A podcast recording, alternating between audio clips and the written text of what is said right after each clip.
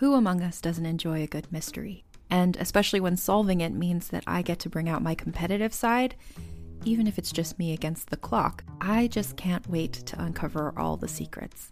So, June's Journey is a game that is completely up my alley, and I think you'll love it too. In June's Journey, a hidden object mystery game, you play as June Parker, who's on a quest to solve her sister's murder and uncover her family's many secrets. Each chapter brings you deeper into the story, and it's set in the roaring 20s, so beyond uncovering clues, you get to experience the glitz and glamour of the time.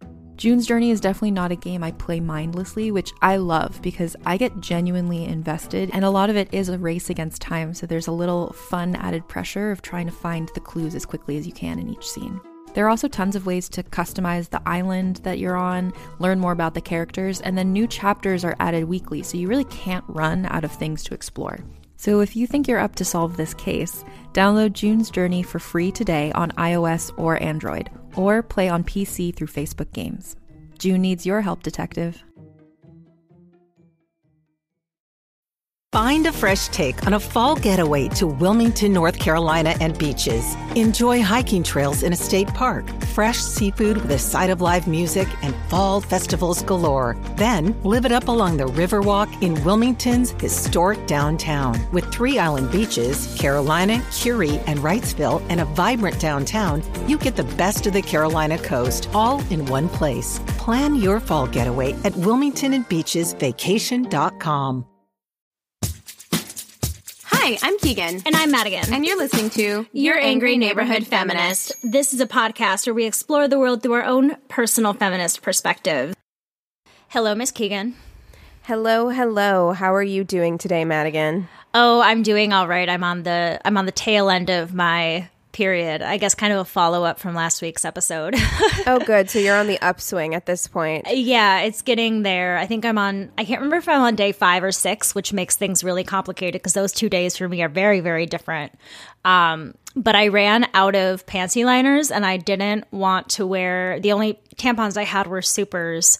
So I rolled up like we have the really good Charmin toilet paper right now. Mm-hmm. So I like rolled it up and then I taped the seam shut with medical tape. And then I did a roll of tape with the medical tape, stuck it to the side with the seam of the toilet paper, stuck it to my underwear, I made myself a goddamn pad. I'm very proud of myself. Genius. Wow. It's I mean, lot. usually I'm just lazy. If I'm in that situation, I just roll it up and shove it in there and hope it works okay. But you know? it always shifts and moves. Like I hate when it slides up your butt. Oh, or yeah. like you know what I mean? And like if mm-hmm. I'm gonna be sitting on a hard wooden chair and recording for an hour with you, I don't want to feel like I have toilet paper making its way into my booty. You know what I mean? Sure. Not yeah. not today. Not reasonable. Today. Yeah, exactly. But at least I don't feel as much of like a crazy person anymore. Um so yeah, that's great. We're going to talk about some crazy stuff today. Some crazy yes, making so- stuff. A couple of things before we record. First of all, I was or record. We are recording, but yes. before we begin, um, first of all, I was just telling you I woke up with a migraine this morning. I mm-hmm. haven't had a migraine in a long time. Uh, so if I seem a little out of it, that is why, because it's kind of hard to focus. We're going to take good care of Keegan today, and we're just going to let her do her thing, you know? And then, secondly, I will say that I entered into this episode somewhat begrudgingly. I know you did. because you texted and you were like, let's do an episode on a teacher. And I was like, I don't know if I want to watch that show. I And I have, said that was fine. I have which I did I did watch it. I watched I know you thing. did. Um I have some issues with outside of just the subject matter, I was Uh-huh. very concerned about how they were going to handle this subject matter. And I will say that they exceeded my expectations in some respects, Right. In the way that they handled it. Um, but beyond just it being a teacher student dynamic, which always makes me uncomfortable. Of course. Um, as as I get older, I find that like really sexualized plots with Uh-huh. teenagers or people who are supposed to be portraying teenagers Yeah. makes me somewhat uncomfortable um like it's why i don't I, I haven't watched euphoria either even though i'm sure that that show is good Yeah, I think that's the point though, is like the fact that these are, it's supposed to make you uncomfortable. And I actually found it interesting um, that they chose the casting that they did because Nick Robinson, who plays uh, the high school boy, he, he's playing like 17, 18 years old. He is 24 in real life. And he is a very, very young looking man, you know, but to me, he still, he doesn't really have that 17 year old. Yeah, he, they did a Look. good job stylizing him to look younger, um, but his face itself looks like he's 25, you know, yeah. Yeah, like his facial structure, everything, like you can see that he's older, which I think is comforting for the audience. But at the same time, I almost found that damaging because he doesn't, it doesn't seem like his relationship with Kate Mara is that weird. Like it almost seems like like they're 13 years apart in real life. She's 37, he's 24. So at, like that would be you know, a, a- that is a bigger gap, but I guess because I can tell he's an adult, that does that's not weird to me. You know what I mean? That they I mean Right, the teacher think- the teacher student thing obviously is like that's the weird part, but when Yeah. but I but it's almost it's weird when it's somebody who does not look it takes you out of the story i felt like you know what i mean like i was i was aware that this was like an actor portraying a teenage boy who was being seduced by his adult teacher But I would much rather watch that because, like, I, I don't know if you've ever seen Notes on a Scandal, but like Notes on a Scandal, which is a great movie. I mean, it won Oscars. It's got Cate Blanchett, Judi Dench. It's a it's Uh-huh. a great movie, but it also um, portrays a student teacher relationship. Cate Blanchett is the teacher, Mm-hmm. and the the guy they got to play the student looks like a child Yeah. to me, and Yeah. it is so uncomfortable to watch that and i understand that that's what they're getting at yeah because think I don't the, think- the people who created this show really had to walk a very fine line um, in what they were doing and so it makes sense to me that they would cast someone who yeah. because i wouldn't watch it i, I simply wouldn't watch it if he looked like a 16 year old So let's talk about the way that they laid out these episodes because I think that's a really important thing to talk about before we start going through them. So originally, A Teacher was a an independent film made by Hannah Fidell, and it premiered at Sundance in 2013. And it it's very similar. I didn't watch the movie, but I did read about the movie and I watched the trailer. And same yeah yeah, so th- th- it's interesting because in this version, the student is like a dick. Like he's just this jock asshole dick. Like it's really weird. So you almost like the the criticism for the movie was like you almost don't feel bad for the victim because he's so unlikably written. Like that was kind of the fault with the movie. So like they went into this show and the first like three episodes they premiered all at once on Hulu. And that's how I watched the first three episodes. And I was like, okay, I really want to know more. But I was really, really concerned about where they were going to take it after the first three episodes because they do kind of take you into the mind of both the abuser and the victim, I feel, by getting both of their perspectives where you're watching it and you're almost seeing like are they trying to tell me this is a love story? Like it is this very kind of like like you know it's bad because you know the situation is bad and you see trouble brewing but when the couple is together it does seem sensationalized in a way. It does seem very much like a regular romance in the first few episodes. Well, yeah, beyond that, even for me, throughout the series until the last couple of episodes, Yeah. um, it was clear to me that even though that they are trying to depict grooming behavior, and I actually did pick up on that, I I felt like they were being somewhat critical of the grooming behavior, trying to highlight it, even though it was kind of framed as this like um, flirtation, Yeah. on behalf of the teacher and student. But the issue that I had, this was from NPR, even if the series as a whole is critical of grooming, the sex scenes toe a dangerous line between critiquing and embracing the hot for teacher fantasy. There was a lot of it it was they were telling you this is wrong, this is child abuse, but the sex scenes were so obviously supposed to be so titillating Yes. that it starts to fall apart for me because Uh-huh. they're deliberately trying to make you hot and bothered by this relationship while also trying to tell you how wrong it is, which I feel like waters down the moral of the story at Yeah. the end of it. Um, yeah, it it's an interesting choice to make because like I said, it's interesting that it takes you into the mind of a victim. I read a really great book years ago, and I'm not even going to tell you what the name of this book is because it has such a twist ending, but it kind of puts you in the mind of somebody that had Stockholm syndrome that was kidnapped and held hostage for a long period of time.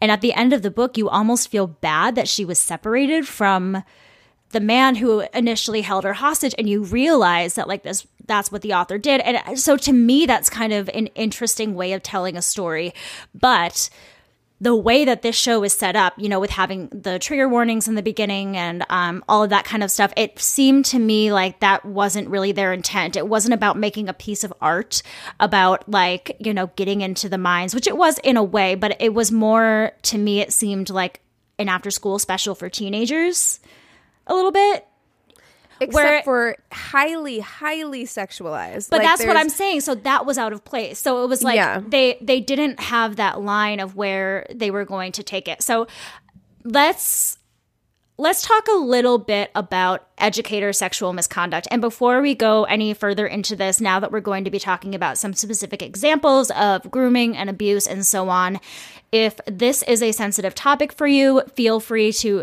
go ahead and not listen to this episode. Uh, skip through the things that make you feel uncomfortable. Listen at your own discretion.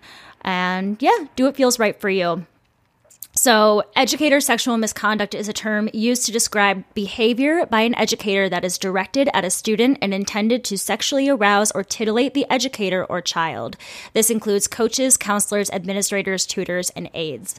So, while today we're going to be talking about kind of the the typical hot for teacher, you know, student teacher Which in a I- classroom relationship. have to say I hate that. I hate it too. There is no better way to say it because I've been racking my brain on how else to frame it. That you Um, dislike it? The n- no, the the term "hot for teacher" I dislike Oh, so yeah. much Yeah, yeah, yeah. that I'm like, oh, is there another way to talk about this trope where we don't have to use that phrase? I Um, know. but there, it's there's really. That's the it's the most thing. concise way of saying it, of what it is, so that everybody understands exactly what we're talking about. Yeah. But God, does it skeeve me out so oh, fucking it's so much. bad. It's so bad. So the misconduct pertains to any physical, verbal, or visible, such as showing pornography, sexual behavior between an educator and a student. So there was a study done by the U.S. Department of Education in 2004, which showed that 9.6% of high school students have experienced some sort of educator sexual misconduct during their school career. And across seven studies, the sex of the offender was most commonly male.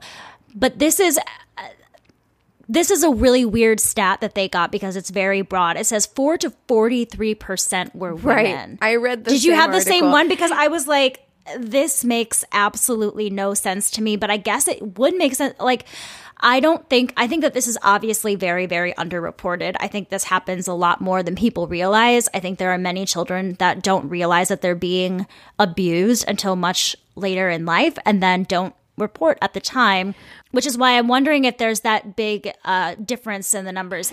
Yeah, especially boys. And in the same exactly. article, they say that women account for fewer than 10% of all arrests made for sexual offenses, but that it's strongly suspected that the figure represents an underestimate of the actual number of crimes that occur. Definitely. Um, because, again, this is such an interesting topic to talk about because the way that we perceive female predators and male victims is so skewed because of the you know kind of like toxic culture of Yeah. masculinity that we have in this country that a lot of people will either look on their I think a lot of boys will either look on their abuse as like a pride point. Like they they really address that a lot in the show as far Yeah. as like, oh, you're a legend. I, this is incredible that you had sex with your teacher. Right, and that and that becomes a defense mechanism as well. I mean, I've done that in my own life where when somebody tells you something is like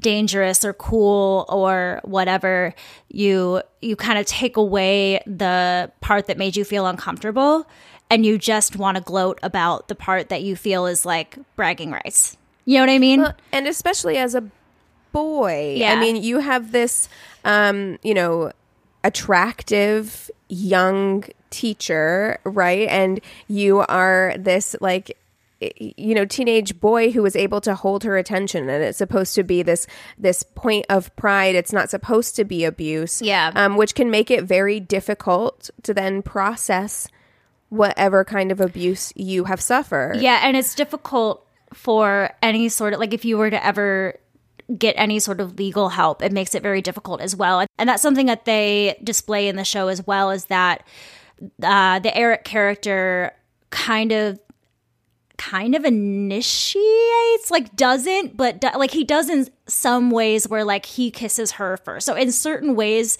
he is the initiator but because of the grooming that she's done. You know what i mean? So i think the fact that he made some of the first steps physically in the relationship that that made him question that. Well, or they, like they do address um, in the show that that all was very intentional. I mean, it is- Yeah. that's exactly what grooming is supposed to do, Right. Um, is to create these situations, right? Like all of that was manufactured by her, even if he physically made the first steps, and all of it plays into the guilt that you then feel feel later. And I read an article. Um, I don't remember which article it was. I think maybe it was NPR, uh, where they were talking about the differences between the film and the show.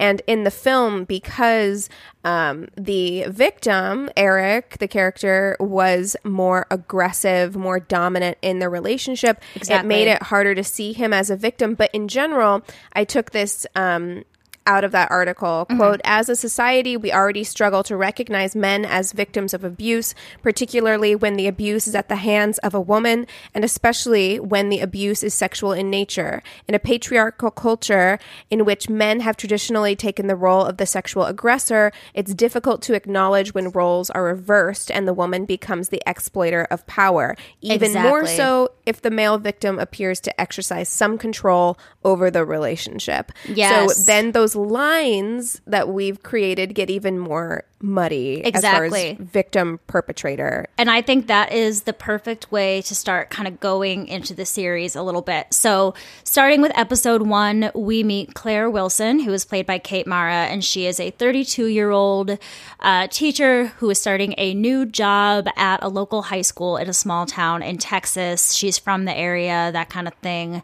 Uh, we see right away, although she seems to have a good job and, you know, she makes friends right away there, she seems really unhappy in her marriage. Um, there's mentions of infertility and being unable to have kids and there's just there's a lot of obvious tension uh, between Claire and her husband in the beginning of the show. And I think this is setting up the fact that many abusers will blame marital issues as the reason that they targeted the child. So there was a woman by the name of Ramsey Bierce or Burse, however you want to say it. It doesn't matter. She's a piece of shit. Um, she was a was she the I think she might have been the one that was the um former beauty queen. But oh, I I don't know. yeah, I think she was like Miss Kentucky and then made it into like the top 12 of Miss America. I wrote it somewhere in my notes, so I'll find it later and then I'll I'll confirm it. Um, but she was working in Wisconsin as a teacher and she blamed her husband for the abuse. She said in court, yeah, she said in court that her husband was quote working all the time and was too distracted and overwhelmed with work to pay attention to me. To which I say, get a hobby or if you must have an affair, have an affair with somebody that's like of consenting age, you know? Adults, yeah.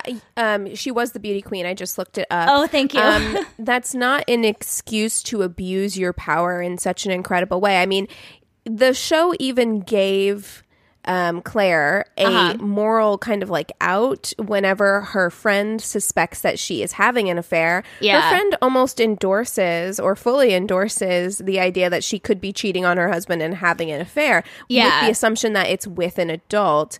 Um, and it's only when it's disclosed to her that the affair, the quote unquote affair that she is having, is with her student, even though her student is now 18, of consenting, yeah. you know, legal age, um, that that is a massive abuse of power Uh-huh. that it becomes.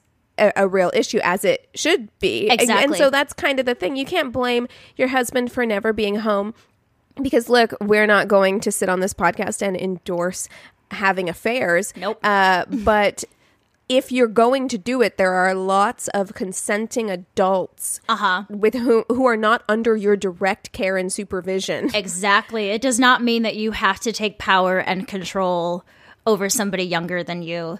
Uh, and then we meet Eric Walker. He's the captain of the school soccer team. He's popular. He's got a lot of good friends. And we see that he just broke up with this girl, Allison, who they shit on for being a feminist so many times in this show. I'm like, Well, but boys are who mean. shits, the boy who shits on her, first of all, looks solidly thirty. They make Yes. a joke about the fact that he looks thirty in the show, but I'm like, no, that guy is at least thirty years old. Um, Yeah. for sure. Why he's playing a seventeen year old, I don't know. But the person they have shitting on her is kind of a piece of shit. So you're like, eh, yeah. Um, I don't need to take your word for it. That's you know? another really weird casting decision, and I don't talk about any of like the side uh, storylines in the show at all. But there is a storyline where the guy who is like legit thirty is dating a girl, and I can't remember her name right now, but she's an actress. She looks super young, like she's got the and she's cutest playing a fourteen year old, And she's playing a Yeah. 14 year old, and she looks 14. Like, she looks 14 to me, and he looks 30. That is the weird one to me, where, Right. like, It's that weird. that casting was almost weirder to me than, like, teeny tiny Kate Mara and Nick Robinson. You know what I mean? It was, Yeah, because Nick Robinson is like what six two? Like he's so much taller than her. yeah. as well. And Yeah. he's more built, and like Kate Mara just looks like you could, she'd blow away in the wind. Like, yeah, she's teeny tiny. Oh my gosh, that girl. Okay, so like I said, Eric is really popular and he's cool and he's smart. And we learn in the next episode, I believe, that Claire didn't really get to be a kid when she was growing up. Her father was an alcoholic and she had to take care of him and she worried about him a lot.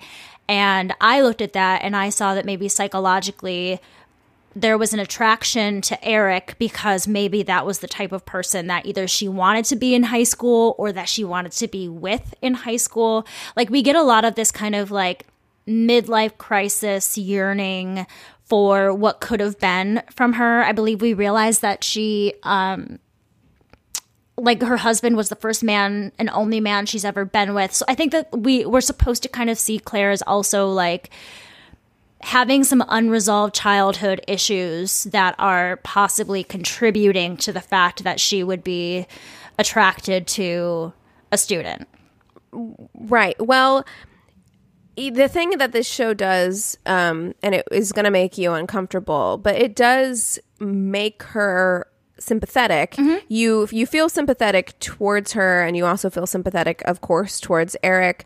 Um, not sure entirely how I feel about that, but it's you understand that like she's leading a life in which she has come to realize Yeah. is unsatisfying for her. And I feel like a lot of people watching can relate to that, especially if you grew up um, trying to be good all your life and Yeah. trying to toe this line and sacrificing things that you wanted for other people and then you panic you know and i think that you start to see her feeling like she's being cornered in this life that she's created that she does she's not sure she wants Yeah, you know? and just and you know from all from her own making. But this is this is kind of how I look at it, especially when I look at like the psychology behind somebody's bad behavior is always the most fascinating thing to me. Where it's kind of like when we listen to true crime podcasts and we learn about the history of a killer or why they are the way they are. It's not so much about having sympathy for the person; it's more so having an understanding of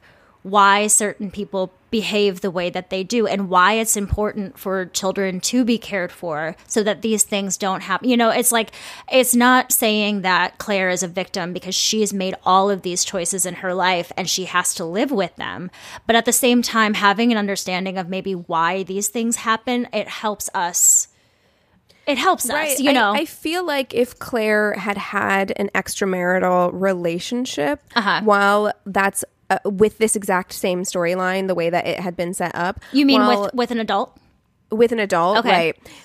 While you know the viewer might not condone the affair, the way that sh- she is portrayed and her past is portrayed, Uh-huh. you could almost understand how she got to that point mentally, right? Definitely. And so it, I think it, it, of course, complicates it. It makes it It makes it a complicating show to watch. Exactly. But I think that's the point. Like I think it's supposed to be complicated and that's part of the reason why I like I don't think this was any sort of like great award winning show, but I do appreciate how they went about the storytelling because I think it makes you think so much. But um, anyway, so then we also see that, you know, Eric's life isn't super easy. His mom is a single mother, he's got two younger brothers, and he has to work at a diner after school to make money. And he really wants to be a doctor. That's his dream. And he wants to go to the University of Texas, but he has to do well on his SATs, and he's just feeling like that's not going to happen.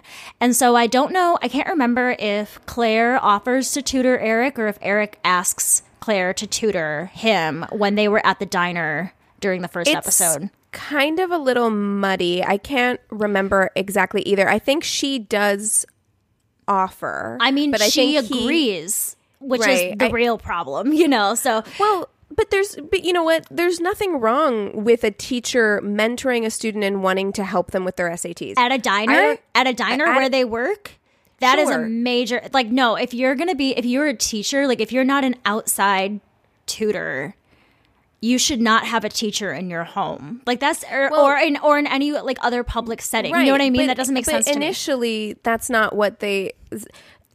On the whole, a teacher offering to help you with your SATs, there's nothing Right. wrong with that. Yeah. The situation was that she went out of her way to make the the encounters that they were having more and more intimate. It's part Yeah. of grooming behavior. But I don't want to say that like a teacher mentoring a student is Wrong. is always wrong. No. Like it's it's not always wrong. It's it's the location, it's the intent. So I think the fact that they had set it up for them to be tutored at or to do their tutoring sessions at the diner after he was done with work, I think that was the first big and appropriate step that she took by not saying let's schedule a time after school where you can come to my office and you know they can have the door open like to me that's when i needed help with school that's what i did i would go to a teacher's classroom after school and it would be on school grounds in a normal situation it wouldn't be like at the coffee shop next door Right, but this is such a great example. It is something that I think the show does very well because it is a good example of grooming behavior. it is exactly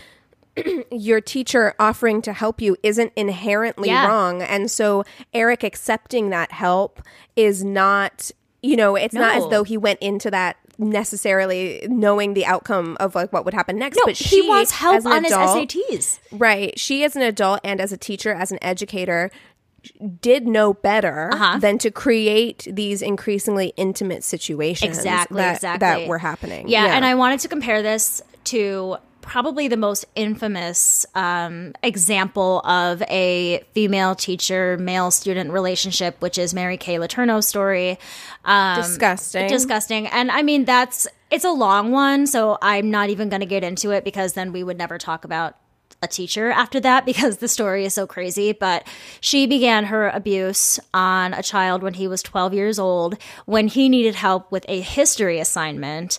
And whenever he got a question right, she would remove an item of her clothing. And then from there, she took it, like, because he did well on this history assignment, she took him out to dinner.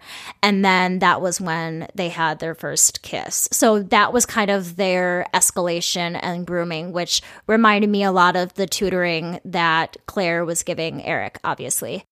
Um, all right, so we are now finally on episode two, and Eric goes to a party at a friend's house, and the party gets busted by the cops. So, of course, everybody's freaking out. They're all high school students and they're drunk, but Eric remembers Claire telling him that her brother is a cop and notices that the name tag is the same as Claire's brother's name on the officer who's questioning him. So he is able to persuade the brother to call Claire to come pick him up, and Claire does.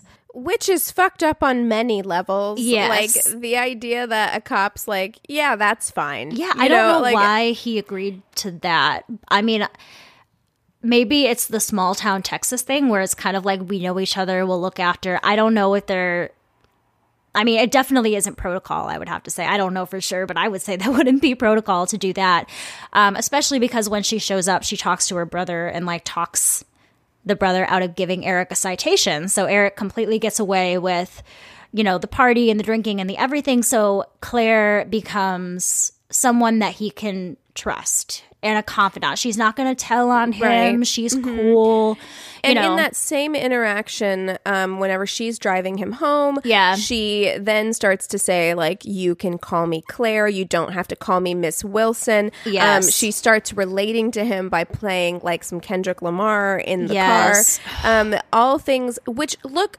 It, yeah, she's a person. Yes. She's not just a teacher. She's a, a woman in her early 30s. It would make sense for her to like cool music or, or whatever and relate to students that way. Like that makes sense. However, when you look at it from the lens of, a, of grooming behavior, it is absolutely she's increasing the intimacy. She's also um, increasing the dependence on her. Now they have a secret. He can't tell anybody that she got him out of this situation. He feels indebted to her. He can also relate to her because they Yep. like the same music. Um, and those are things that she is um, whether c- completely consciously or not putting in place Yeah, she's Um, taking those off in her head and and realizing what's going on in the situation. And after this night, she feels confident enough that the next day, instead of taking him for the regular tutoring session at the diner, she makes it even more inappropriate by taking him to the University of Texas to give him like a campus tour. Right. And it also should be said, we forgot to mention in the last episode, before she goes to the first tutoring um, thing with Eric, Uh-huh. whenever she goes to meet him for the first time at the diner, she. You can see her deliberately choosing an outfit that's Oh, very yes. low cut, doing her hair and her makeup, te- lying to her husband, telling her husband that she's going to have brunch with a friend. Um, so uh, she, the show is showing us that she knows what she's doing, right? Yes. Like she's not she's smitten quote unquote with Yeah. this child and she is going out of her way to make herself look a certain way Yeah, exactly. with them yeah Yeah, so they go to the University of Texas and she's giving him, you know, the campus tour. And this is where she kind of opens up to him about her childhood and her college experience and the fact that, you know, she really didn't have what she felt was a childhood.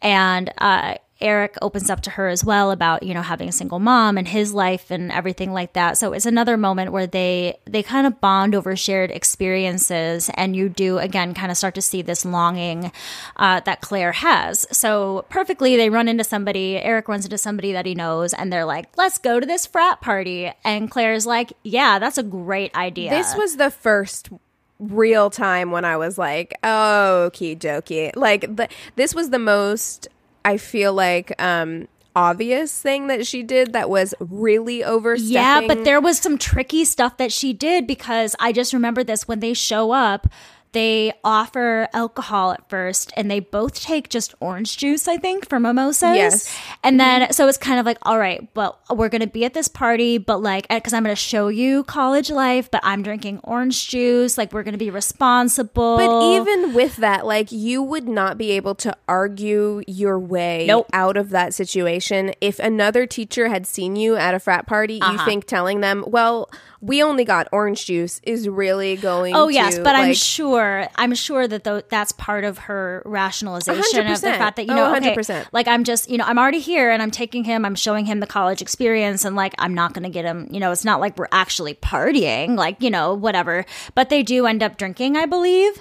Um, and then at the party is the first time that they almost kiss. There's kind of like a moment with them, and then at the end of the episode we see that Claire ignores a text from her husband and ends up accepting Eric's follow request on Instagram.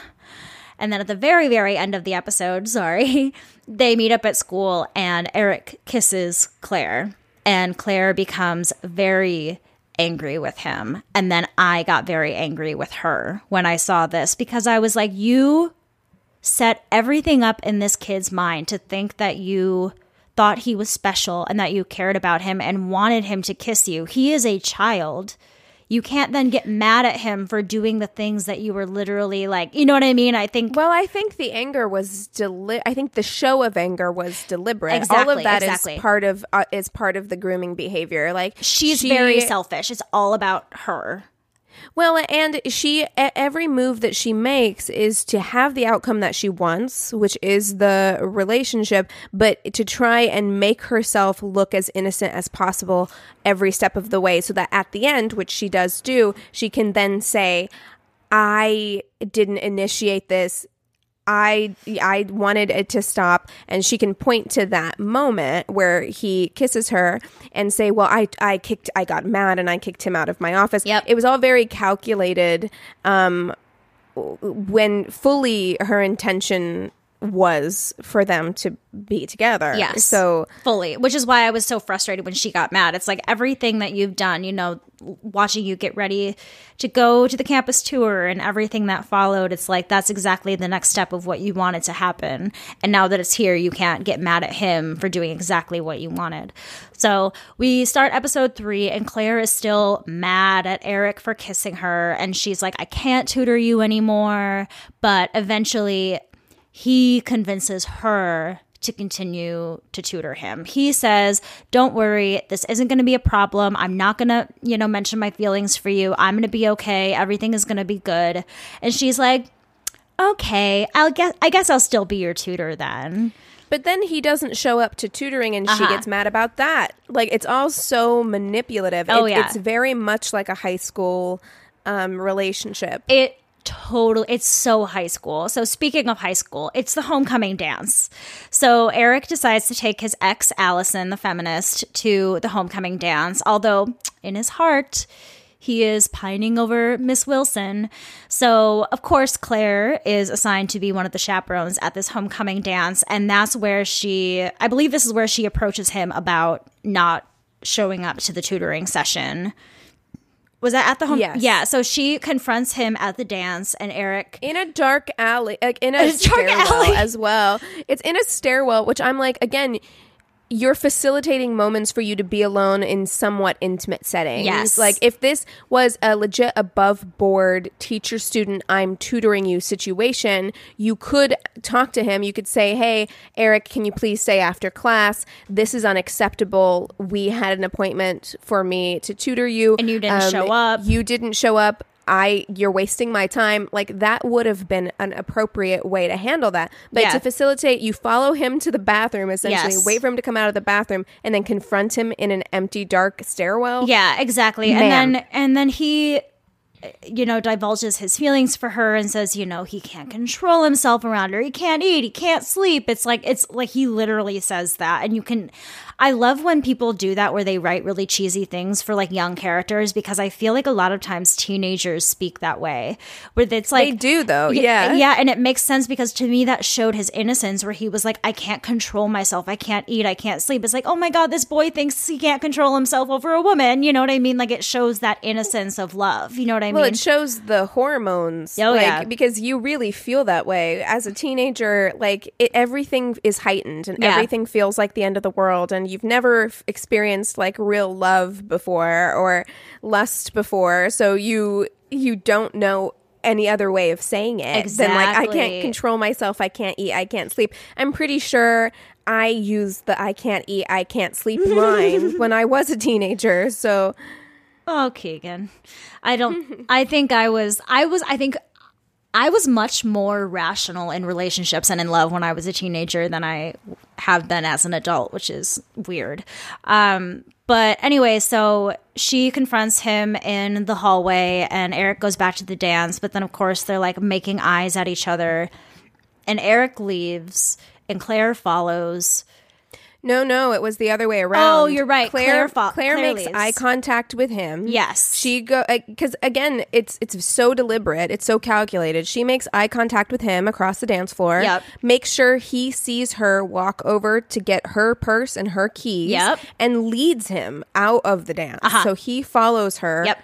To her car, she gets in her car and waits for him to get in. Yep, and like they- it, it was deliberate. It was very very deliberate. and she goes out of her way to say to him um is this what you want Mm-hmm. i i don't want you to do anything that you don't want to do so Yep. therefore absolving herself because she can tell herself this was consensual Yep. um uh, i didn't force him to do anything completely ignoring the fact that the power dynamics don't don't that's not how that that's not how this works Yeah, yeah, exactly. And it because there's something about the danger of it being in the back seat of a car and everything like that too, where I just feel like it adds to it adds to the the pressure I feel like and the control that she had over him because it was very much like get in the back seat and he got in the back seat. You know what I mean? Like it wasn't mm-hmm. like a sweet we're in bed together or anything or even on a couch. You know what I mean? It was just a very not sweet moment. You know what I mean? Yes, I think that the show did a good job of um, really showing that she was in control of this situation. Yeah. Um, and really demonstrating that she's the adult and he is the child, or that she is the dominant and he is the submissive in this situation. Definitely. Um, so yeah, I, while again, I think once we start getting into the sex scenes, uh-huh. um, I feel like a lot of it is gratuitous this uh, one is like the when they show the backstage. I mean, it's the music that's played. It's the way. It's how much they show. Like, I wish they would have more so implied the sexual relationship rather than showing it. I wonder if that maybe would have helped. Um, yeah, I have a lot of issues message. with later on when they get to the ranch. I have a lot oh, of issues God, yeah. with with that. Okay. Well, anyway. we are almost there. So we are on episode four, and the next time that they get together and she is abusing him, she decides that they need to come up with some ground rules for the relationship. So again, she is in control. She is coming up with the rules and you know Eric has to obey to these things. So and constantly reinforcing to him, I'm putting my life on the line. Yep. I'm putting my future on the line. Do you know what could happen to me if uh-huh. people found out? So really setting it up, um, putting a lot of responsibility yeah. on him. Oh yeah, yeah, like you know, don't text me, don't send me pictures. We can only see each other on Mondays. It has to be don't like my pictures on Instagram, yeah. even though you're following me on Instagram exactly. and I've accepted. You know, like there's so many of these rules, but then she immediately just disregards all of them. But before I get into that, I just saw my other note that I wanted to say because we have kids that listen to the show. Sorry, I don't mean to call you kids like that's condescending, but we have we have minors. How about that that listen to the show?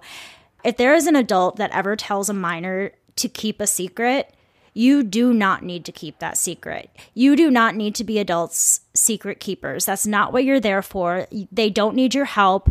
They don't need your support. There's other adults in their lives that they can go to. So if you ever mm-hmm. have, you do not have to protect any adult that ever makes you feel uncomfortable or has you keep any sort of secret. So that for me, you know, the pressure of the confidentiality and things like that and feeling like he would destroy her life, that is not his responsibility and that is not your responsibility if an adult or somebody in a position of power puts that upon you. Just wanted to say that Absolutely. really quick. Yeah, well said. Thank you. So when Claire Claire meets a fellow teacher at school and they decide to go out for drinks at a bar.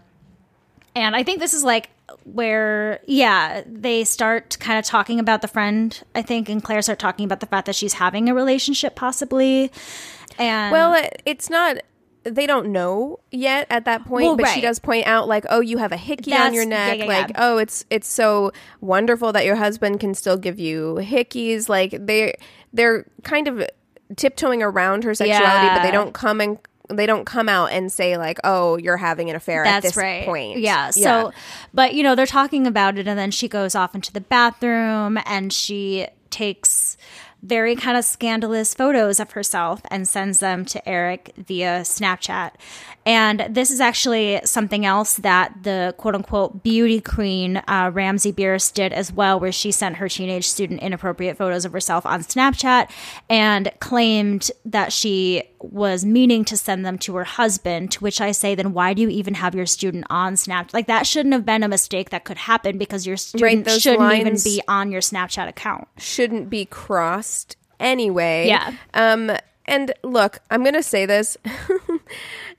no shade again to the minors who listen to this show, but as a woman in her early 30s, I do not see the appeal as an adult whatsoever in in, In dating a teenage Oh. well in dating a teenager Yeah. like I, I just like what could you possibly I know.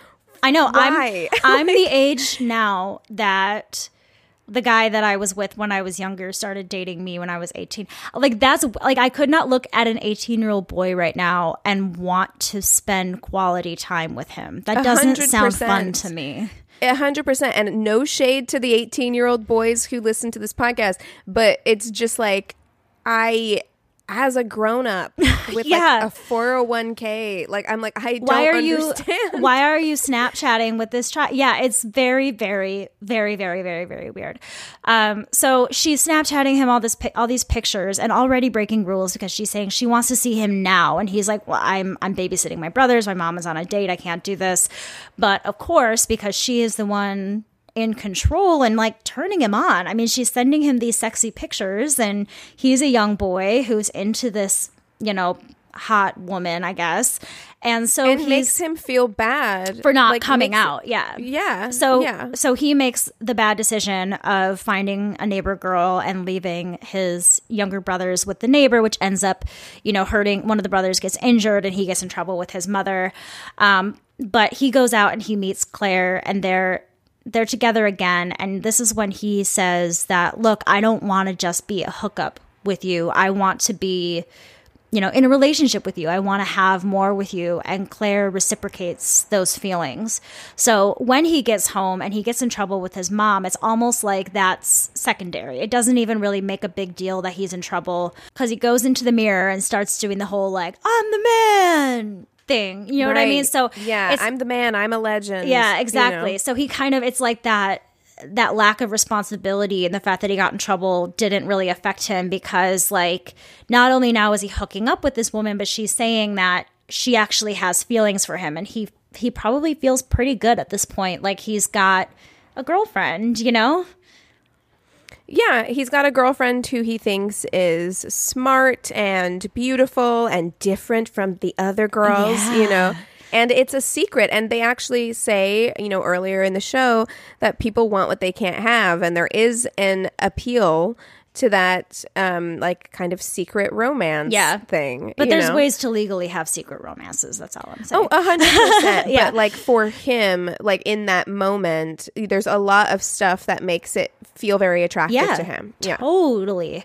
Um, so episode five, this is when we get to the getaway for Eric's 18th birthday. Oh, for it's so sake. gross. Like celebrating the fact that the minor you've been abusing is finally legally of age by taking him away on a vacation for just the two of you is the For creepiest thing I've ever said. Like, yeah. too, which is like I'm And- like, what? and what did you tell your husband you were doing? She for, said like- he, she was at like a teacher conference, is what she said, because she's on the phone with him a couple times, and Eric is like feeling weird because she has to talk to her husband. But the thing But that this this this situation is when I feel like a lot of the gratuitous sex that doesn't need to be in this yes. happens. But I wanted to say that this this situation more than anything normalizes their relationship. It makes it really seem like they are boyfriend and girlfriend. It gives Eric that security that she is there for him.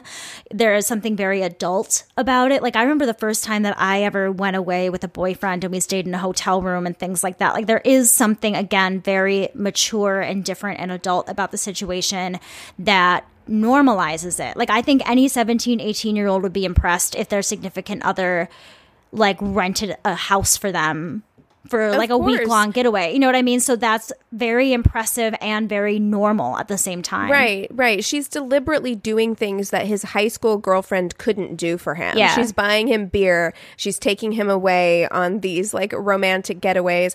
These things that, yeah, if you're in high school in a high school relationship would not be normal. Um, so he's getting to feel very grown up. She says that he's a wonderful man. Yep. They have like deep conversations about their childhoods and it makes him feel like an adult. Yeah. You know, and that's very attractive. Exactly. When you're in high school. Exactly. you Well, he feels like an adult, I think, as well, because like being the oldest child of a single mother and being the oldest man of the house, I'm sure that there was a part of him that maybe already felt like he was older than some of his other friends in that way as well. So there there could have also been that comfortability with a fellow adult in that way as well. So there is a moment where he, Eric gets upset that Claire is talking to her husband on the phone and uh, like you know he's starting to show just some worry about the future of their relationship. And instead of like reassuring him or having it be about him at all, Claire immediately then turns it back on herself because she says, Well, you're just going to forget about me and you're going to go to college and I'm not going to be anything anymore. Which then makes Eric have to comfort her and say, No, no, no, I love you. I love you. I'm never going to leave you. I'm never going to leave you. I love right. you so much. and much. again, she does the thing as well where she says, like, you don't have basically what she's saying is you don't have any right to be upset with me because I'm risking my life Yeah. to be with you. And that should be enough. Essentially, I should be able to treat you however I want because I'm risking so much Yes. even just So- being with you. And so it makes him indebted to her even deeper. Yeah. Uh, yeah.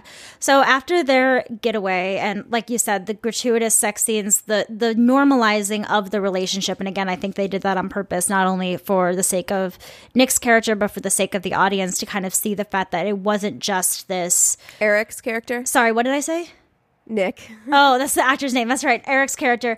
Um, you know, because I think it it helps the audience see where where the mindset was in both of these characters to understand why Claire makes the decision of what she does next. Because I think both of them at this point have this false sense of reality that somehow they're gonna make it and they're different. I mean, he's 18, they love each other, and so I think both of them kind of get it into their heads that somehow they're gonna make this work and they're gonna have the best love story ever. So right, and the audience is, I think, supposed to feel that. So, Yeah. like, while uh, I stand by thinking that some of, like, the one that comes to mind is he asks her to like take her underwear off, and like, Yeah. there's a sex scene there. While I think that there are sex scenes that don't need to exist, and I feel like are there um, in order to titilize the audience in a way that I think is unnecessary. I do also understand that they were what they were doing as far as I think that they were trying to create um, this sense of normalcy that, like, yeah, he's of age now.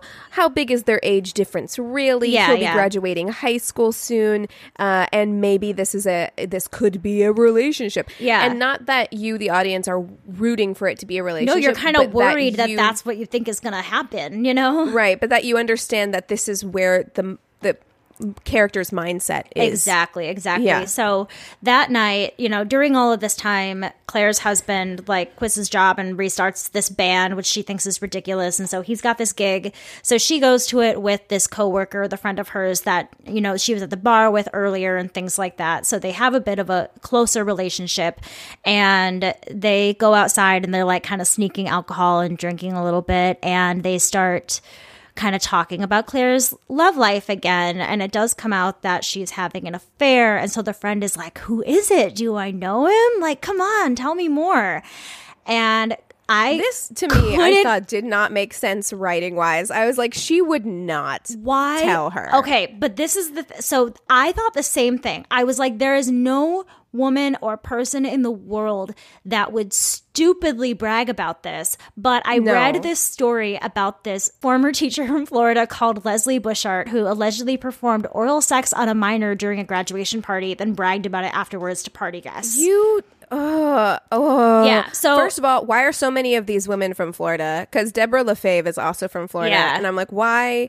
Why? Why? Because when I was watching this, it didn't make sense to me for the character to have done this. It's not like she was com- uproariously drunk or anything. and it's like another that. Like, teacher she tells too like there's that's she's a uh what is the word i'm looking for uh when you when you have to report a mandatory Right. reporter so Yeah. Mm-hmm. like you're uh, that's the stupidest decision you could same have school made as you. Like, yeah, it's a teacher at the same school. Girl, like, so why dumb. would you have done that?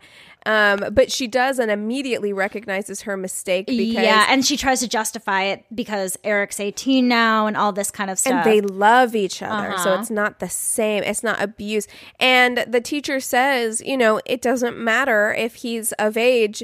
This is a massive violation of trust and power. Yep. Like you, I have to report you. She basically says like, I have to report you, which I was very grateful for because they do kind of set this teacher up to be like a rule breaker. Yeah. Right? Like, and, and stuff like that. But she recognizes that like there are There lines not- we cannot cross. Yep, there is a Yeah. big, big line. Uh, so that's the end of that episode. And then episode six, we see that the report, or no, wait, at the end of that episode, doesn't Claire turn herself in? Is that the episode where? At the end of that episode, she tells her husband. So, Yes. like, they're in bed together, and she says, I'm having an affair. And he's like, What? Yeah. And she's like, And it's with my student. And I think it's the end of that episode where police show up at Eric's house because there has been a report Yes. filed at that point. Yes, that's right. Um, so, yes, okay, you're right. So the report is filed, and the police show up at Eric's home, and he tells them everything. And at this point, he feels He like he tries to deny it at first. Yeah, that is true. but- Yeah, he he kind of denies it, and then once they're like, "Look, we know, like, there's been a report, and like, we know this that this has been going on," he opens up and tells the truth. But he feels really, really guilty because he knows because Claire has told him so that her life is going to be ruined, her life is going to be over. So even though he didn't. He didn't tell, he didn't do anything wrong. He feels responsible for anything that is going to happen to her because he was honest with the police, which is what which was the the right decision for him to make, you know.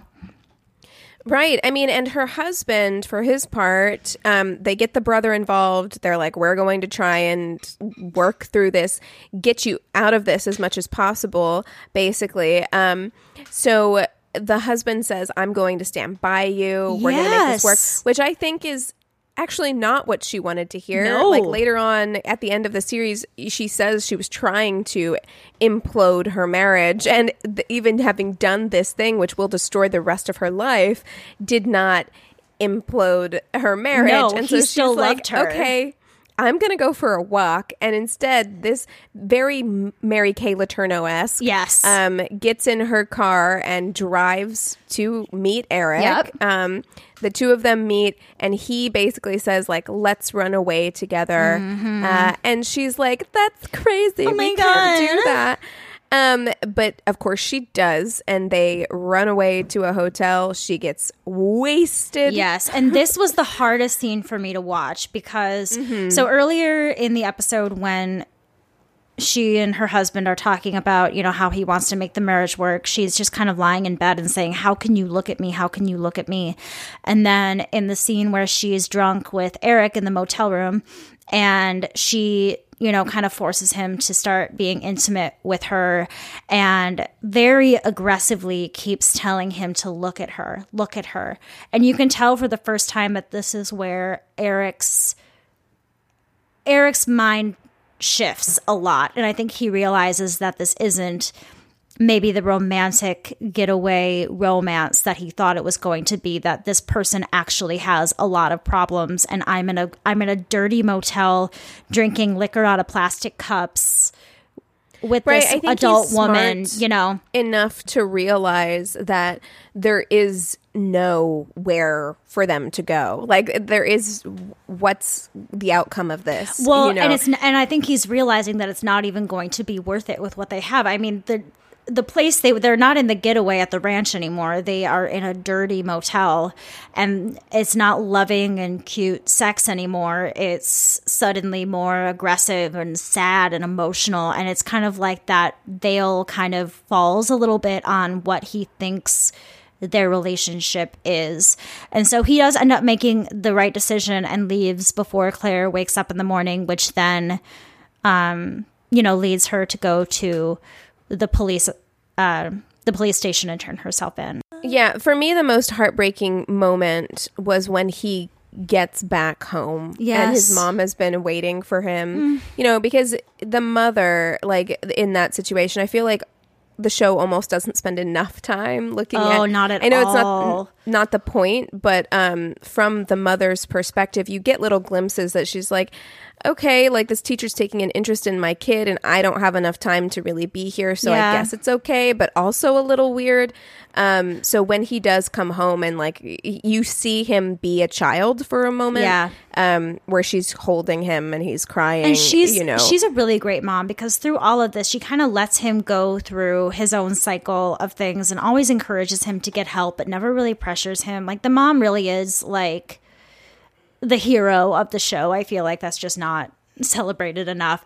Um, so in episode seven, we're fast forwarding a little bit, and Eric is now at UT at the University of Texas, and he's seen as like a legend for like fucking the hot teacher, and he wants to yeah, I a think we need to have a whole episode on Greek culture because I have major issues. Oh, me too.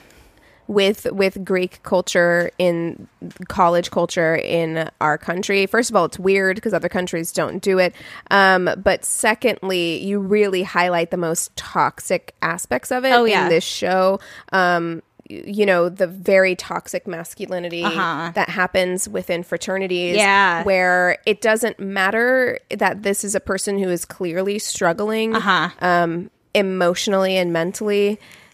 He, they just don't say, and I understand part of that is just young, young men. Yeah. you know, and that's kind of the way that they are. Young people can be a little bit clueless, um, but he is kind of put in this position where he is forced to accept his status Yes. as this like sexual being and legend Yeah. and that this relationship that he thought was a relationship Yes. based on love um, gets kind of boiled down to this like scandalous, hot kind of thing. Mm-hmm. But you know, you see him think that maybe then if he takes that persona on and makes it and makes it real, that maybe that's going to help him heal. You know, so he he leans into it. He tries to at first, you know, where he goes along with the parties and the frat and all that kind of stuff. And then there is a moment where there's one night where they're I wrote in my notes running for the frat, but I think I meant pledging. I don't know shit about Greek culture. Yes. He's running for the frat.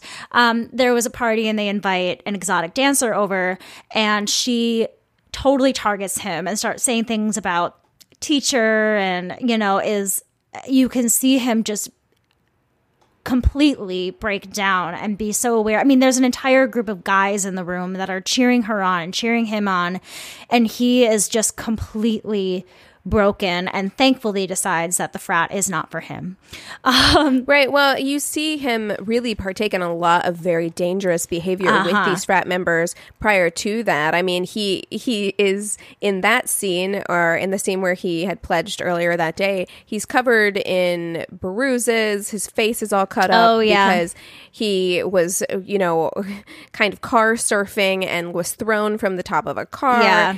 Uh, he's engaging in a lot of somewhat m- maybe dangerous sexual activity. Like it's it's very self destructive. It's self destructive and it's also really, really common behavior. And I just remembered something else that I wrote in my notes somewhere, but I was reading that the responses that women and men have to sexual abuse is actually very, very similar. Um, and both men and women tend to uh, start behaving with more recklessness. Uh, they start to you know, maybe be a bit more promiscuous sexually or dangerous sexually and things like that. And that is a very common thing, but it is seen very differently between men and women. Um, obviously, you know, when a woman sleeps with a lot of men, it's seen one way, but when a man is sleeping with a lot of women, it's seen as another. So that's not necessarily seen as like a cry for help.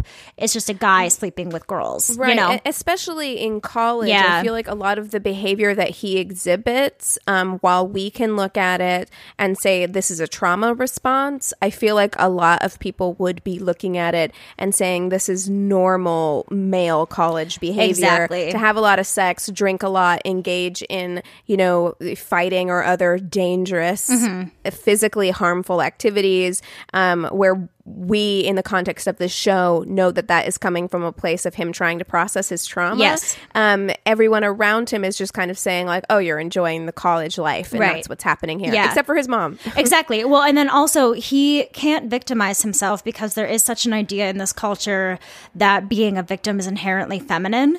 So I think there's also this idea that he has to prove to himself that he isn't this weak, you know, victim. Well, and at this point, you know, he still thinks that the relationship was a relationship, Yeah. was a loving relationship, and he has a conversation with like the head of his fraternity or whatever, Mm-hmm. um, where that is reinforced because he's saying.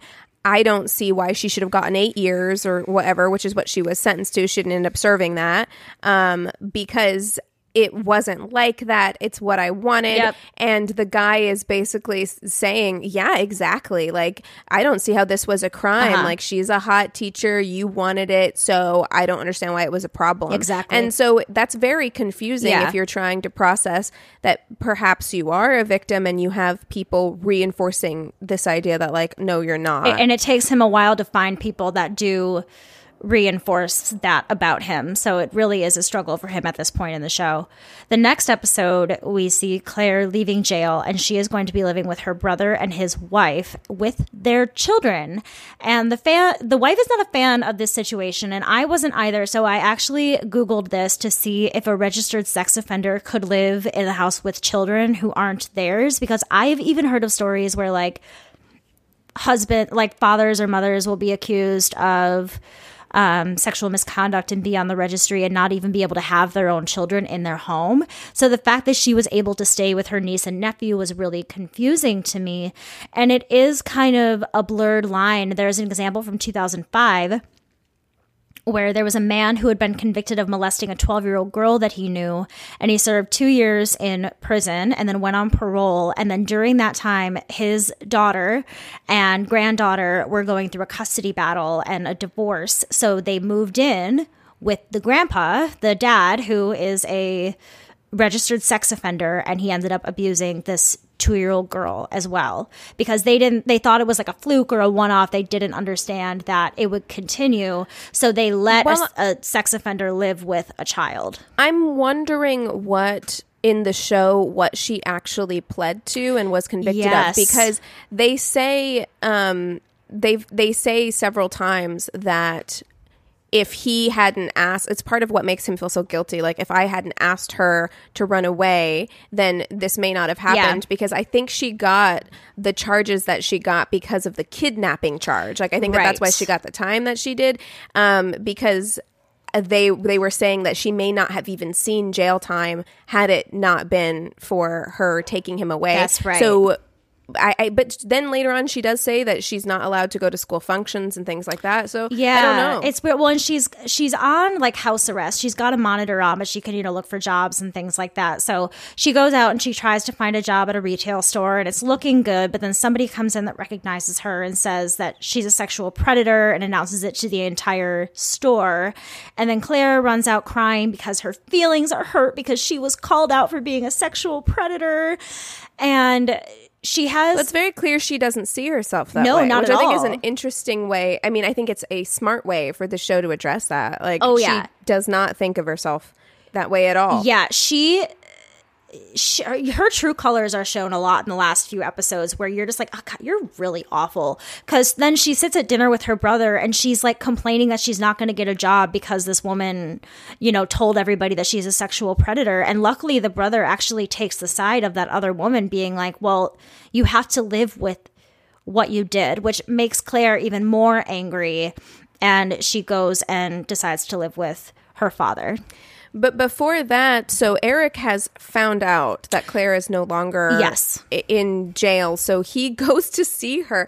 Well, he texts her and says, Can I see you? And she says, Yes. Yeah. Which is ridiculous. And this is my question. Why she said yes but why would they meet where they met? Like if if i was meeting somebody that i like legally was not allowed to see why are you coming then to the house that she's staying at? Like you're just asking to get and caught. your brother's a cop. Yeah like, like, what are you doing? Like meet in a park somewhere if you're really i mean sorry i'm not trying to tell her how to do bad all, things but, but like but yeah that didn't make any sense to me. I was like why would she let him come over? That's really weird. Well and then again she does this push pull thing uh-huh. which is uh-huh. very manipulative by allowing him to come saying I I told you know the other teacher because I wanted someone to understand how in love we were and I wanted to share our happiness yeah. with someone else and then chastises him tells him to leave uh-huh. says I don't want to see you anymore um, I'm violating my parole by seeing you right now uh, it's just it's so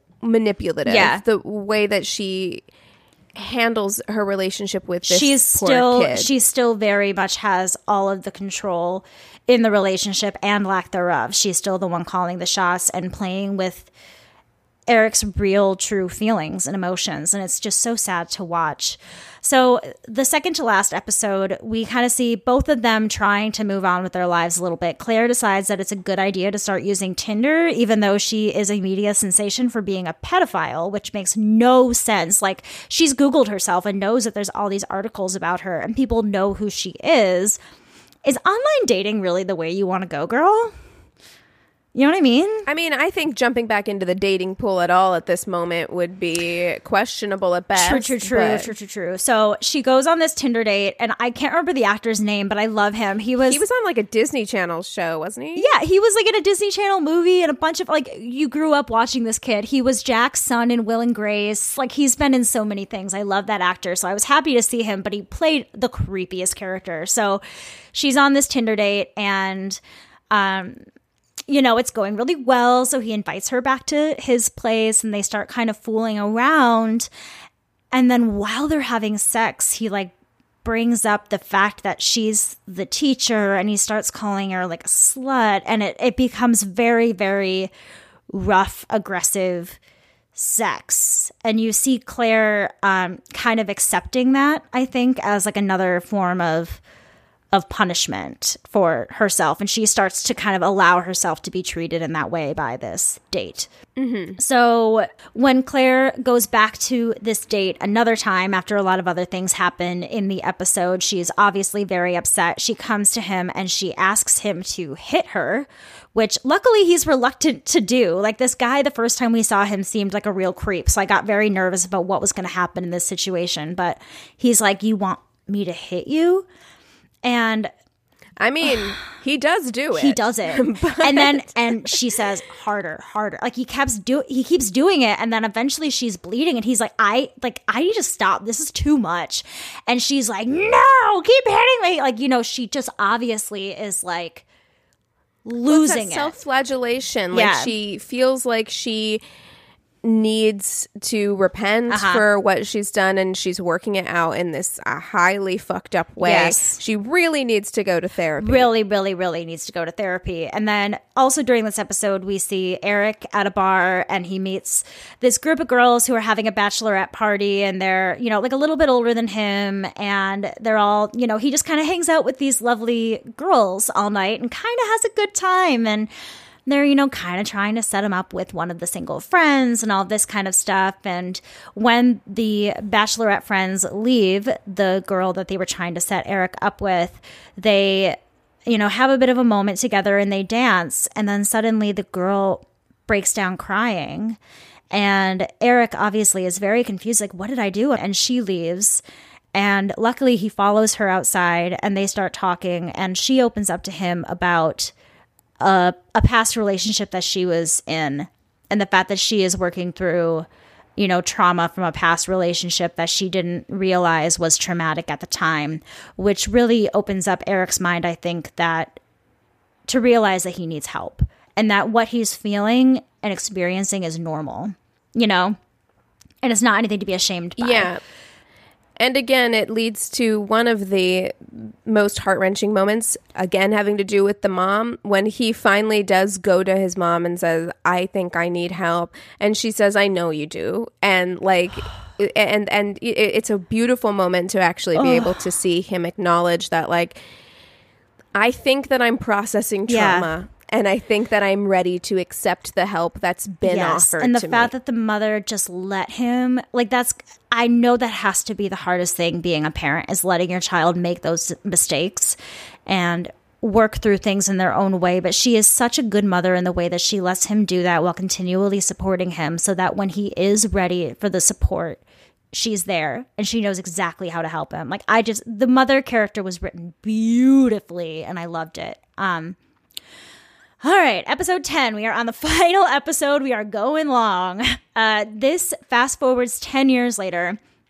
We see that Claire is married. She's got two daughters and she is still living in Texas.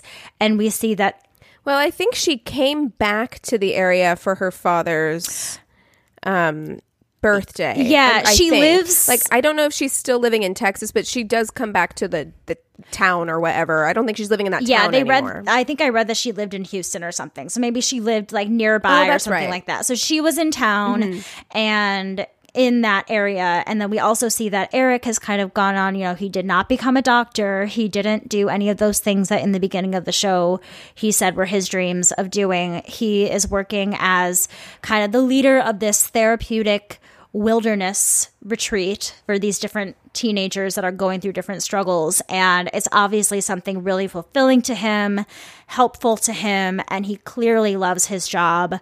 Um, and we learn, you know, when he's chatting with one of his buddies and coworkers that his 10 year high school reunion is coming up, and his buddy's like, Oh my God, man, you gotta go. Mine was so much fun. You're gonna love it. And so It looked boring as hell, though. I gotta No. be honest. That that What? That reunion in that auditorium did not look like a That's what every Like- high school reunion looks like. I'm like, why do people have an idea that that's going to be fun? The people that I want to see from high school, I will see them. I don't need to go to my old high school and meet up with all the people that I didn't like or didn't even know in high school. I probably would have gone to mine had it not been, you know, on the other side of the country. But mm, I mean, but especially if you were close by and you're home all the time. I don't know. I just don't. I don't see the point in high school reunions really, but that's just me. Uh, so he's like, "All right, I'll go, whatever." So he shows up and he shows up at like the end. So everybody's leaving, but he does get to see some of his buddies, and you know, the other storylines are kind of tied up through there a little bit. Well, oh wait, yes, that that's why he's he late. runs into her at the grocery store. Yes. So he hasn't seen her in a long time. He's realized that he was Uh-huh. abused in the last 10 years. Um, so his relationship to her or his memories of her have changed Yes. considerably. Uh, and he's at the grocery store and she's there with one of her daughters and they see each other. And he is so triggered by this moment.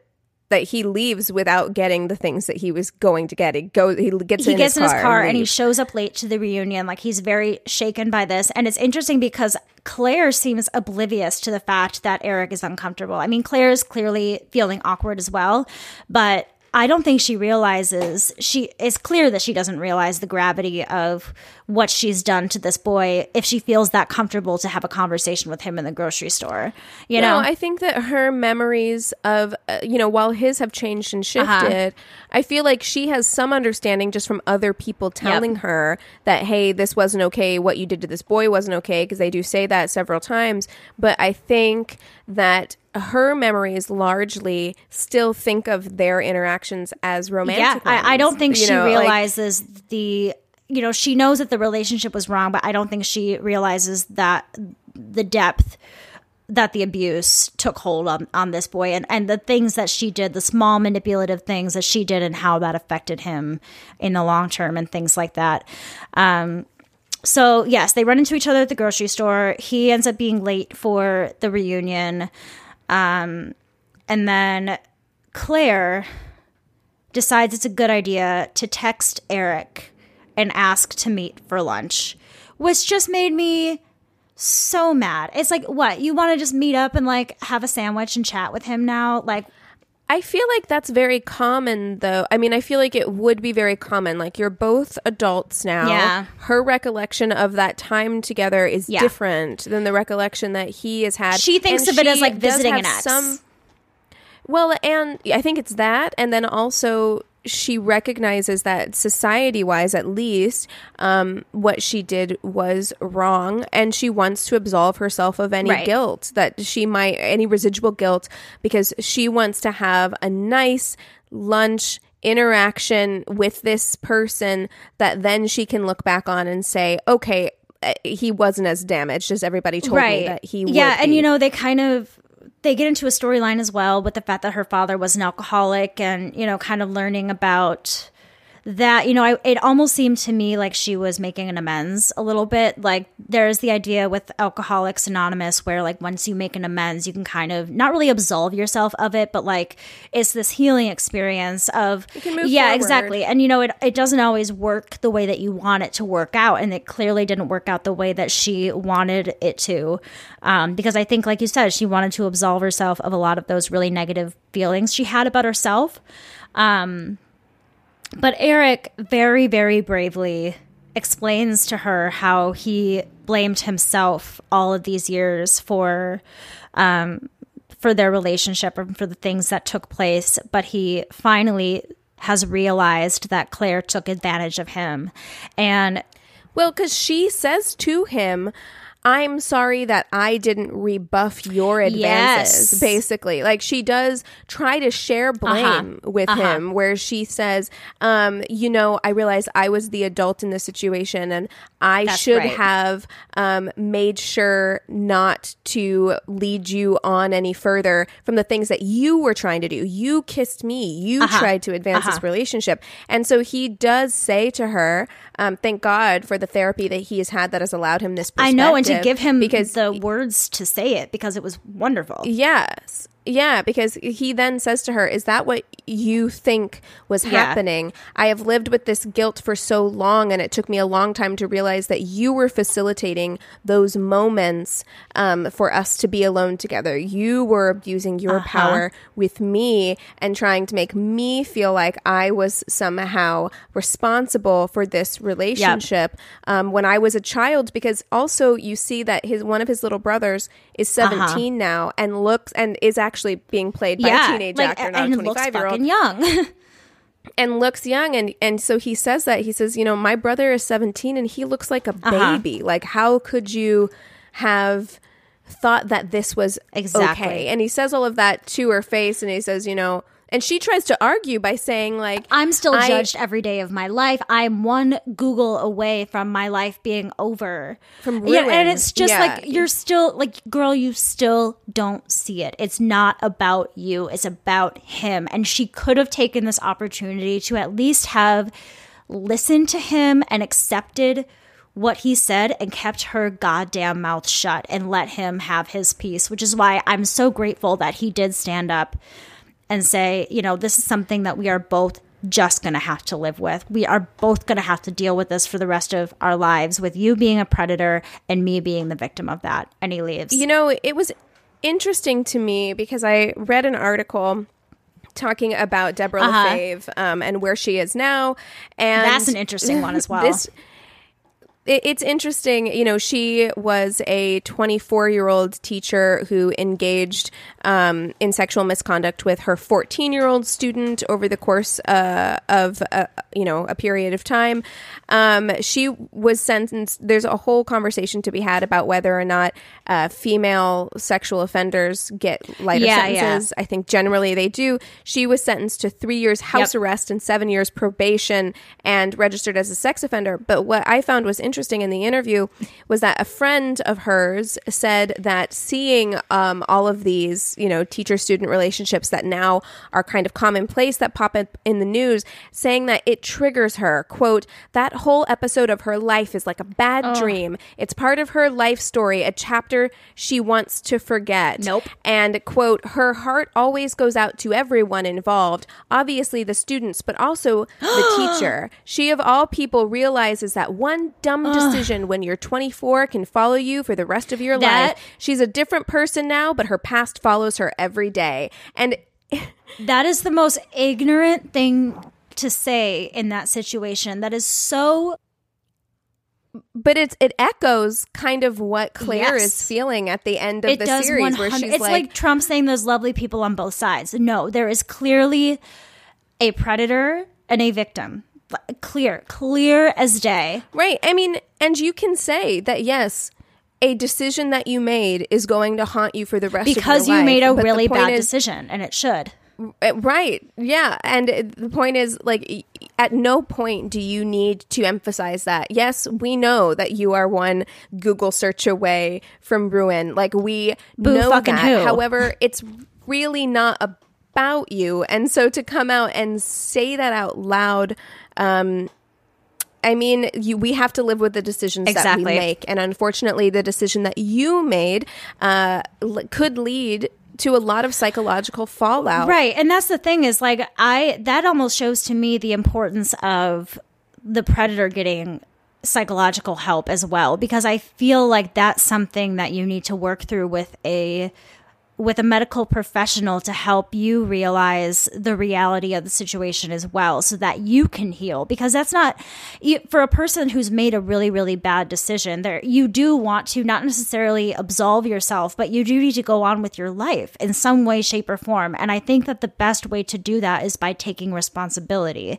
So by going to therapy by getting the help that you need by realizing the bad decisions that you've made and not continuing to perpetuate this you know, victimization of yourself. You know, even years mm-hmm. and years later, woe is me, my life is so hard when this victim has probably had to put so much money and hours and time into just becoming whole again and feeling better. You know, I was reading so many other stories of real life examples of these and, you know, reading stories of young boys saying that they couldn't look at women the same way again. And that's scary and sad. Uh, feeling like they don't have the same relationships with other people anymore, distrust. And the predator doesn't have to go through any of that. They can just rationalize and move ahead, which is why I think it's really important. Like everyone needs to be in therapy.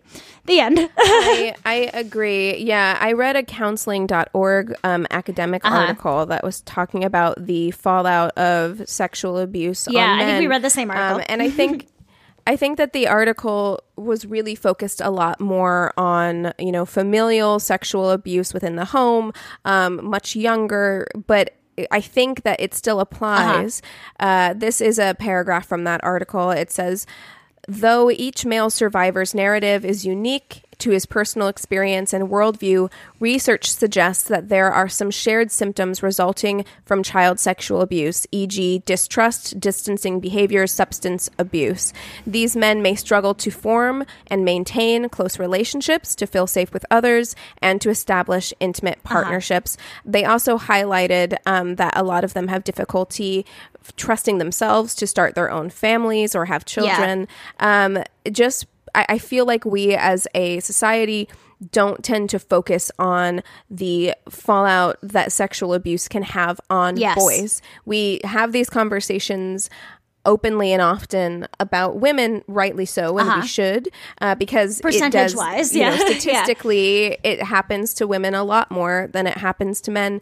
But we have to change the narrative in which we talk about this, and that's to me why the hot for teacher trope, quote unquote, is so damaging. Uh, bothers yeah. me. It da- it's so damaging to me um, that it exists at all. The way that this particular show handled it is probably the best way that it can right. be handled outside of what I think are unnecessary um, male gazy sexual yeah, situations. But I think it's a good um, thing because unless you're really looking for these real stories and you're watching these documentaries, like I've seen the Mary Kay Letourneau documentary and I listen mm-hmm. to these mm-hmm. stories. It's something I'm familiar with, but I appreciate the fact that it was brought to an audience at a wider scale so that people can have the realization that these young boys go through this and what and how their experience is different than girls because there's been so many shows, you know, some mm-hmm. handled great, some handled not so great about what women go through with sexual assault. So the fact that there is an example out there for parents, for teachers, for adults to to use as a guideline to understand what could be happening with their children and what signs to look out well, for. Well, and and to keep in mind because I feel like when these stories come out, even now, you can look at like the Yahoo or People comment sections, and it's going to be flooded with people who say, you know, I don't actually think that this is yes. abuse. Um, oh, the Reddit you know, thread could... for this show is so gross. There's so many like there's so many women I can that are in the comment section that are defending Claire and saying that Eric started it and like Eric, what are you doing? Gross. It's so I couldn't stay on it because like I love looking on Reddit for like our topics and things like that to see what people are saying online. This was not one that I had fun looking through Reddit well, comments. yeah, it's a problem, yeah. and that's why I have an issue. When I first saw the trailer for the show, I was like, why? Why? I know. because, you know, but I, I, will say that I do think that they handled it in the best way that they could have to bring these issues to light as much as possible. A, so I would say if you're interested in watching the show, go ahead and watch it. But I mean, I don't necessarily think it's necessary. you don't necessarily um, think it's necessary? No, especially if you've listened to this podcast Exactly. episode, you think you've you got the gist of what what happened. Isn't that just what we Um, do? We recap the things that you don't really need to watch, like the red pill. Don't watch the red pill. Don't put yourself through that. Just listen Pill. to the episode No. and you'll know what's going on. You know, there are certain Yeah. episodes that we do where, you know, if you don't choose to watch the show or the documentary or the movie, we will do it for you. Um yeah, but I, you know, I don't think I would tune into a second season if they're going to make it or anything like that, but I am really glad that I watched it especially because it's something that is very fascinating to me. It's something that's very personal to me. Um and yeah, so I I enjoyed the show. It was fine. I wouldn't say it's Yeah, I, I think it was Yeah. fine. I think the acting was good. I think the writing was fine. I would watch a second season of this show if it just followed Eric's um, Journey. Life as a, a counselor, Yes. and I, I would look at that Yeah. more for sure. But I wouldn't if it's another story about a teacher and a student. I I really don't need Uh-huh. it. I get really sick of how normalizing it becomes, like Pretty Little Liars and shit like that. Like fuck that. Like we have to s- just. I, I don't know necessarily think that it needs I more airtime. it's you know a mini series and it's going to stop where it is. There was one other thing that I wanted to ask you, uh, only because I I don't know who I would rather have cast, but I really wished that they would have cast somebody else possibly as Claire. I don't know because I felt like Kate Mara has such an innocence about. I don't know, like I think that might have been part of the point. Mm. And I think she was an executive producer, so probably that was part of why she was cast. Um, I, I think she ha- she was invested in this project. because I was trying to think this morning of like other people around her age where I could see them in that role better. But I did thoroughly enjoy it. But for some reason, the first episode of the show, I was kind of confused by the casting. I liked Kate Mara in it because I feel like we. I, I think casting anybody who was more salacious or more quote unquote sexy would have been a misstep Because it would have been too um, because I obvious or too like. Well, and, and I just feel like it's leaning into that. Hot for a- Anyone who's like a super hot teacher, yeah, I feel like it's leaning into that very male gazy trope of like a, a really hot, you know, Megan Fox style totally teacher. Claire you know, was very plain.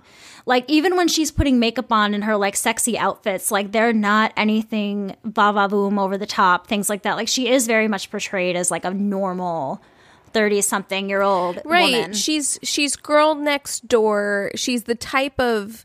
Um, you know, but even more hear the boring than the girl next door because the girl next door is usually like kind of like hot but doesn't know she's hot. You know what I mean? Well, I don't know. I think Kate Mara is an attractive woman, and I think like um, as far as the students going on and on about her being attractive, you're a teacher. You know what I mean? I've always said that like I would never teach high school for that you're reason. It's not- automatically it's hot not because like you you're a young girl teacher. because you're a young woman who you know adheres to a good number of society's beauty Exactly. standards so you're automatically super hot you know um so i i kind of like that they cast somebody who is conventionally attractive Yeah. but not like blow you out of the Yeah. water crazy hot right. yeah, know exactly. Because I think that's Um, kind of what they did with the movie as well. Like she's almost like librarian esque in the movie, Mm-hmm. like very like you know buttoned up and things like that, which is an interesting choice as well. But I just want to get your take on that. Yeah, yeah. I don't know. I mean, I could have seen a lot of people, but I am glad that they didn't go with a Megan Fox type. I'm I'm happy yeah, about that. yeah. I don't, and I was trying to think of that. I was trying to think of other actors, and I thought of somebody that is actually really similar to Kate Mara, but for some reason, I would have really loved to see Amy Adams in that role. They're very similar looking. Yeah, I think she's but she's older. she's older. True. Yeah. And I think that the appeal was that Kate Mara, although she's 37, she was playing a 32 She looks year old. Yeah. So she, cause she looks younger. And I think that that's part of it as well. Like I know people who are in their early 30s or late 20s who are teaching Uh-huh. high school. And I'm like, the, yes, there's a huge difference. Again, I would like the appeal to me of a, a high schooler. I don't Right. understand it, but I think from a high schooler's perspective, the age gap isn't Right. as large It's not like when you're, you're, in your not 20s. a mom figure.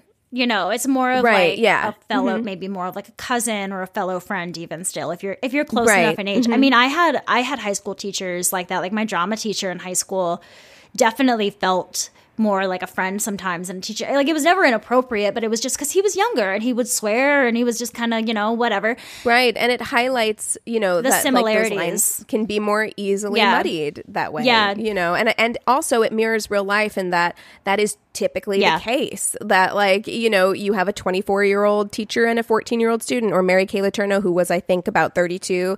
You know, young, uh, younger teachers. Yeah, Vili was twelve.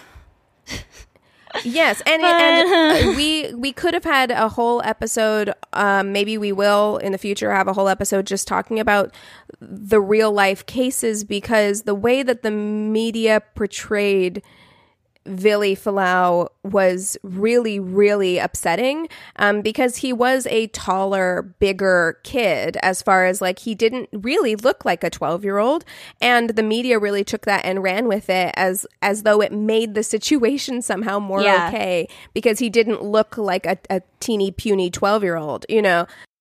Ugh. Well, this has been a super long Oh my gosh, I know. We're like, we're going to take it easy on Keegan today, but I feel like uh, recapping things is hard because, like, it's a whole movie or a whole show that we have to somehow condense into an hour, which is nearly impossible. But we did get some people very happy that our mini was not so mini this week. So it doesn't seem like y'all are going to get too mad at us for going a little bit over. Um, so I hope that you all survived this episode well enough. I know the content is not always the prettiest when talking about these subjects. Um, if you do feel like you need some support, RAINN, R A I N N dot org is a great resource to go to for any local phone numbers or websites that you may need for support. Just a reminder that our three year anniversary episode is coming up very, very soon where we will be answering all of your questions. So if you haven't sent in any of your questions yet, go ahead and do that by email at neighborhoodfeminist at gmail.com. You can send them to us on Instagram at Angry Neighborhood Feminist. You can get us on Facebook. We have a business and group page. Go ahead and rate and review us on the business page and then chat with the other listeners in the group page. We have a Twitter that we sometimes use at YANF Podcast. Y A N F podcast. You can also rate and review us on Apple Podcasts. We appreciate it so much and it really, really helps us out. And another thing you can do is go ahead and listen to us on that Radio Public app. It is a free way for you to listen and it helps us just a teeny tiny bit. All right. With all that being said, we encourage you to rage, to on. rage on. Bye.